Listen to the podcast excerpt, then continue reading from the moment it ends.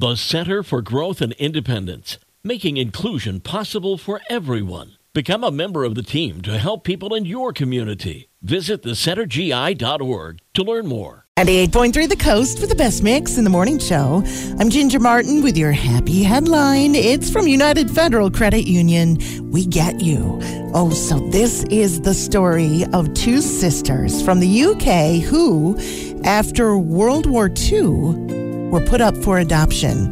Well, the reason isn't given for that. Annie and Sheila are their names.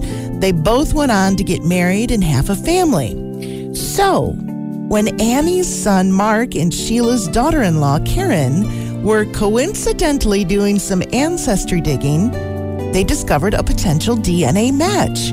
So Annie and Sheila both did a DNA test and learned that they were in fact directly related. So a meeting was arranged. Sheila lives in England. Annie grew up in the Netherlands after she was adopted. But when they finally met, language was a barrier. But even so, Sheila says, it was just like looking in a mirror and talking to herself. They have the same hobbies, they have the same medical complaints. She said it was so strange and thrilling at the same time. Both Annie and Sheila are now in their late 70s and they vow to keep in touch with each other, even though they say they're not very good with cell phones and computers. But that's what their kids are for, right?